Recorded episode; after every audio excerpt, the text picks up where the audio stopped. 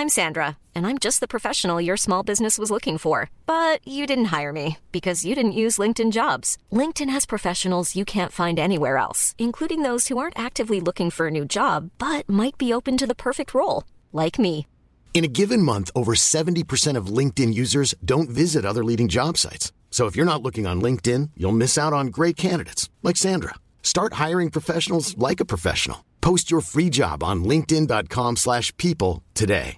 Hey, I'm Ryan Reynolds. Recently, I asked Mint Mobile's legal team if big wireless companies are allowed to raise prices due to inflation. They said yes. And then when I asked if raising prices technically violates those onerous two-year contracts, they said, "What the f*** are you talking about? You insane Hollywood ass." So to recap, we're cutting the price of Mint Unlimited from $30 a month to just $15 a month. Give it a try at mintmobile.com slash switch. $45 upfront for three months plus taxes and fees. Promoting for new customers for limited time. Unlimited more than 40 gigabytes per month. Slows. Full terms at mintmobile.com. There's never been a faster or easier way to start your weight loss journey than with PlushCare. PlushCare accepts most insurance plans and gives you online access to board-certified physicians who can prescribe FDA-approved weight loss medications like Wegovy and Zepbound for those who qualify. Take charge of your health and speak with a board-certified physician about a weight loss plan that's right for you. Get started today at plushcare.com slash weight loss. That's plushcare.com slash weight loss. plushcare.com slash weight loss. In this episode of 15 Minutes, we talk openly about recreational drug use. This is just a trigger warning, really. It might not be for you, it might not be for people around you. So just bear that in mind when you're listening.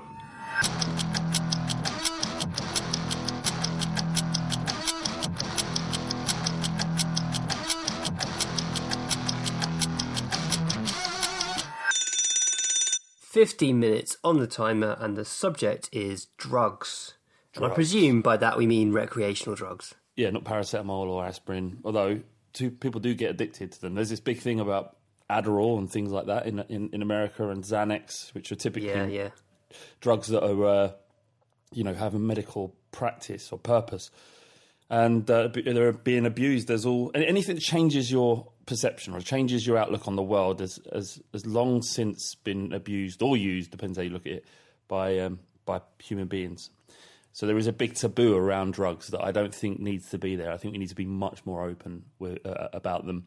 Uh, we, we need to acknowledge that 99% of young people are going to be confronted with, you know, the the option to take drugs at some stage, and giving those young people and having a society that understands that, and giving those young people as much opportunity to learn about those scenarios, it just gives them the correct ammunition to to handle any kind of you know situation that they find themselves in. So I, I really think with this taboo, I'm not saying everyone should go out and start taking drugs or anything like that, but I really think this conservative taboo we have around dr- drugs is really unhealthy and um, unhelpful. I was absolutely a victim of that taboo, i- in that my my whole thinking around recreational drugs was molded by uh, society's taboo until I was until I met you lot. Basically, I mean that's that's that's shocking, really. So ten years ago, I was mid twenties before I thought, oh, maybe drugs aren't evil and wrong. Um, I literally, yeah, yeah, yeah. I literally just thought bad people take drugs. The only people that take drugs are bad people. What, up until 25, you thought that? Maybe not quite that late, but a long time, like What- way longer than I should have done. Why though? Where do, where do you think that comes from? Um, I guess it's it's school, it's Yep. it's television and, and the media. Well, we grew up with, during the Just Say No campaign. Do you remember Yeah, Neal? Zammo, yeah, Zammo, yeah, yeah. overdosing. Leah Betts Uh, Leah Betts was a, Leah Betts was a massive one. So for those that don't know, most will. Leah Betts was a, a young girl who um, who was who took an ecstasy tablet and died. Essentially, I mean the the reasons why she died weren't directly related. Well, it, the the pill was involved, but it wasn't in itself the thing that killed her, which is not the way the uh, newspapers reported it. But everyone has the image of this girl etched onto their brain, don't, don't they, Windy? I mean, I was I was sa- like I, I grew up around it, not not not open drug taking things like I wasn't watching my dad shoot up on the sofa like it weren't uh, so I grew up around it is the wrong way to put it but it wasn't as soon as you get into sort of teenage uh, you become a teenager. It, it was it was just there. It was around. People were smoking spliffs at school, um, and uh, and then my social group. You know, the, the, there was a lot of use of, of, recreational drugs there, like MDMA, pills, and cocaine. It was, it was it's much much much more common than most people who aren't involved in that world would believe. It's it's it, everywhere. In, in, fact, especially cocaine. Um, but yeah, so yeah, I mean, it was um, very normal for from from middle to working class English boys, men especially. You get exposed to these things quite quite early on. But I was I was I was I was a late adopter in drug taking. I was about 22, 23 because I also had that fear that um, that I was going to be Leah Betts. I thought this I would be the one that dies I would be yeah. the one that overdoses or whatever it be. It'll be it'll happen to me. That that's that's where I was. Uh, that definitely played into it for me. The the worry that something could go wrong, and I've never taken any recreational drugs other than alcohol. Uh, and the, the main reason why is, nowadays is exactly that. It's like a health concern. It's it's worried that what if what if uh, it affects? So it's not my physical health, but it's my mental health. What if what if it creates anxiety? Because I've heard stories of people saying that uh, drugs help their anxiety, but I've heard as many stories from people saying that drugs have caused or fed into their anxiety. So I don't want to open myself up to something that could give me anxiety. Mm. As we've spoken about before, I suffered with anxiety when I was in my early 20s, and returning to that is not something I would really want to do anytime soon. So uh, it's best avoided for me, I think. Um, but the legality issue was the thing that would have stopped me back in the day. Actually, it was a it was a moral thing actually because that's how it's presented. It's legality presented as, well. drugs are wrong. Yeah, yeah, I know. But like, what's wrong? I mean, what and what what's considered to be drugs, and why are these drugs okay and and the, and the others are not? Exactly. Exactly. You know, we. Um, I mean, I'm, I would never. I've learned as I've got older not to glorify drug use.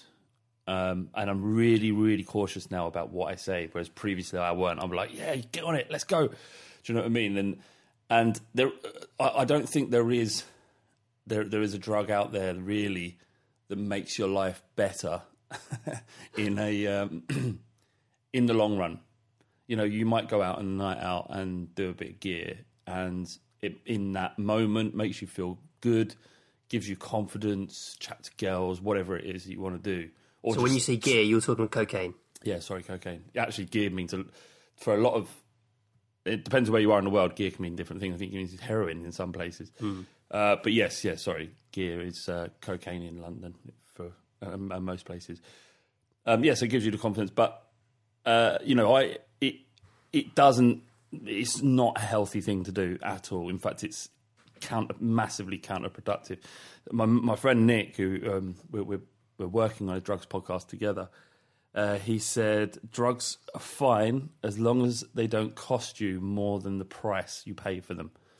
And when he said that, it something clicked. I was like, almost every drug, almost every drug I've taken has cost me more than what I paid for it, and that might mean I lose the next day, I don't work as well as I should do at, um, at work the next day, or or I'm I'm not as into the conversation with my missus as I should be because I've got a dreadful come down, or I'm on a Tuesday after a big session at the weekend cry my eyes out for no reason. Right, so there's a cost for everything. So I would never, um, I would never, I would never uh, glamorize it in the way that I, I have done previously. It was quite an immature thing to do. I remember listening to the Fighting Cock, your podcast back in the day. We're talking like literally nine years ago now. And I was really quite shocked by how open you and others were about talking about your use of recreational drugs. Because to me, it was, what, it was, was, so. Yeah, I mean, you you would like you said that you don't uh, sort of you don't glamorize it anymore. Yeah, exactly. You've stopped glamorizing it because mm. you don't want to encourage it for the wrong reasons. Yep. Um, and when you talk about drugs now, you always kind of give a caveat, but you never used to do that. Yeah. And and I found it quite um, quite shocking from my kind of innocent, sheltered world. I was like, holy shit! Like these people are like proper inverted commas druggies. Like Really? yeah, Wow. yeah. That's, that's like honestly, that was my early impression. And I remember seeing, um, I remember seeing tweets about the podcast saying, "Really love the podcast, but don't like the drug chat." And there's just such a clash of cultures there. People who who are around drugs a lot and are used to it, and people who aren't. And it is, for all the reasons we've mentioned so far, society's um, moralistic uh, framing of drugs Well, that- creates this. yeah. This. Yeah, exactly. Tr- and it's damaging as well. It's it's a, it's a damaging.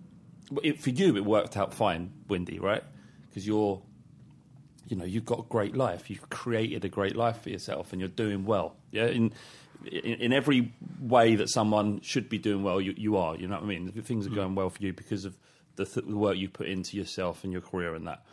But there are other people out there who have a less a less stable upbringing and, and not great parents and, and not a great relationship, who um, who's, who are who are hindered in, in their understanding of the situations that they're going to walk into because of this taboo that society has around drugs.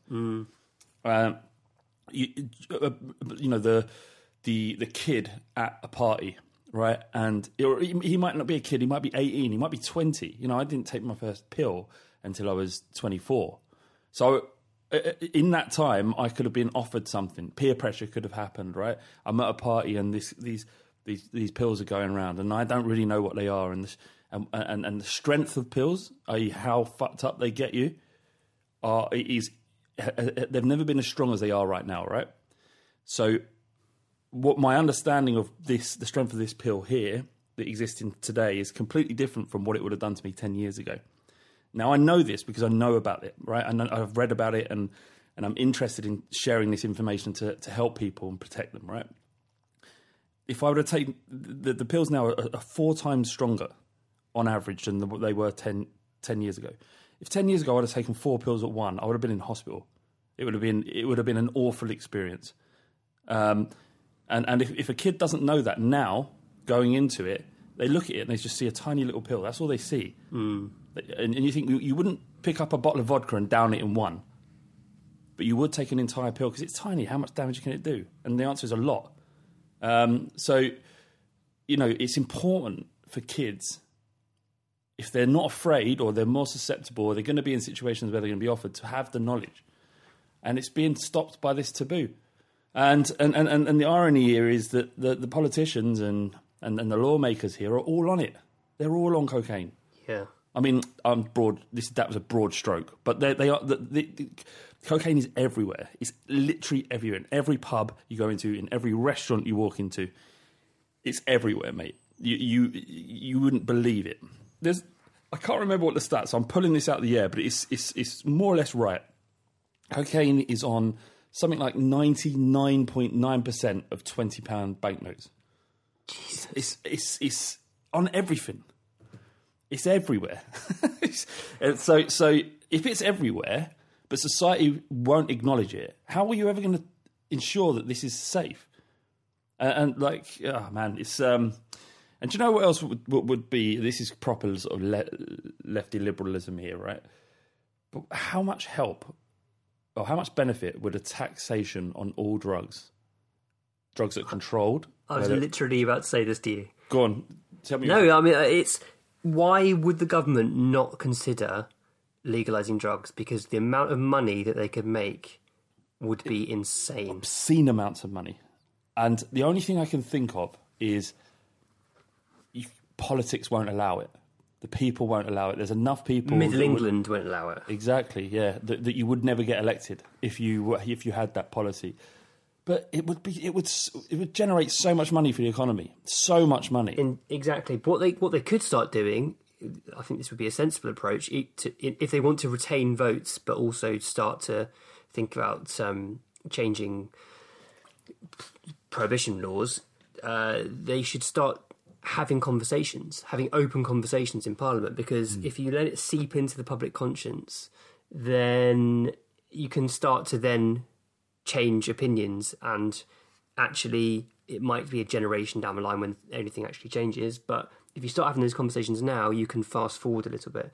Um, we we we're going to have to do another episode on drugs because we've we've covered so little ground, and I could just feel like the time's No. almost up already. But one thing I, one thing I wanted to say: what does it feel like uh, when you take ecstasy? What's the what's the Uh, what's it- the it- experience? Uh, well, it's called that for a reason. It it, it makes you feel it's uh, well, for, it's it's different for different people. How can I explain it for me in a way that isn't again glamorizing it? You start to feel tingles in your arms and legs and in the kind of pit of your stomach. Good tingles. Oh yeah, incredible! Like lovely. Yes, a mild anxiety generally, like a just that feeling of it. Like it's almost like adrenaline starting to pump, and Yeah. that feels similar to when you feel a bit anxious. Uh, and then there's just a, a rising rush. It depends how much you take. If you don't, if you don't take small amounts, it, it, you don't always get that rushing sensation. But if you take a significant amount that's enough for your body shape, and depending on what you've eaten, there's so many different variables about what how, how a drug impacts you and what how, why it's different for everybody. But yeah, you, you get this wave of tingles and rush of gladness and and and at one and at peace with the world and at peace with each other but this huge just rush of euphoric uh feeling. Like i mean yeah you, you feel euphoric. It's you it's pure euphoria. Um and that that happens for uh, maybe 20 25 minutes maybe longer. It's hard because time your understanding of time changes a lot and then you just have an, a complete empathy for other people uh, and to, to want to hear them speak and to find out about them and, and, and, and who they are and, and how much you care for them and, and you want to hug. Hu- hugging is is the it's, you can't get a better hug than, than if you're high on MDMA or ecstasy. Um, it's just a very very wholesome wholesome experience. The come down, however, is a a different thing altogether. It's the polar opposite of that polar opposite of that. It's a, a feeling of glumness. You don't want to speak to anyone. You feel ah, tear. Oh, Flav. Mate, we do Cut another off one. in your prime.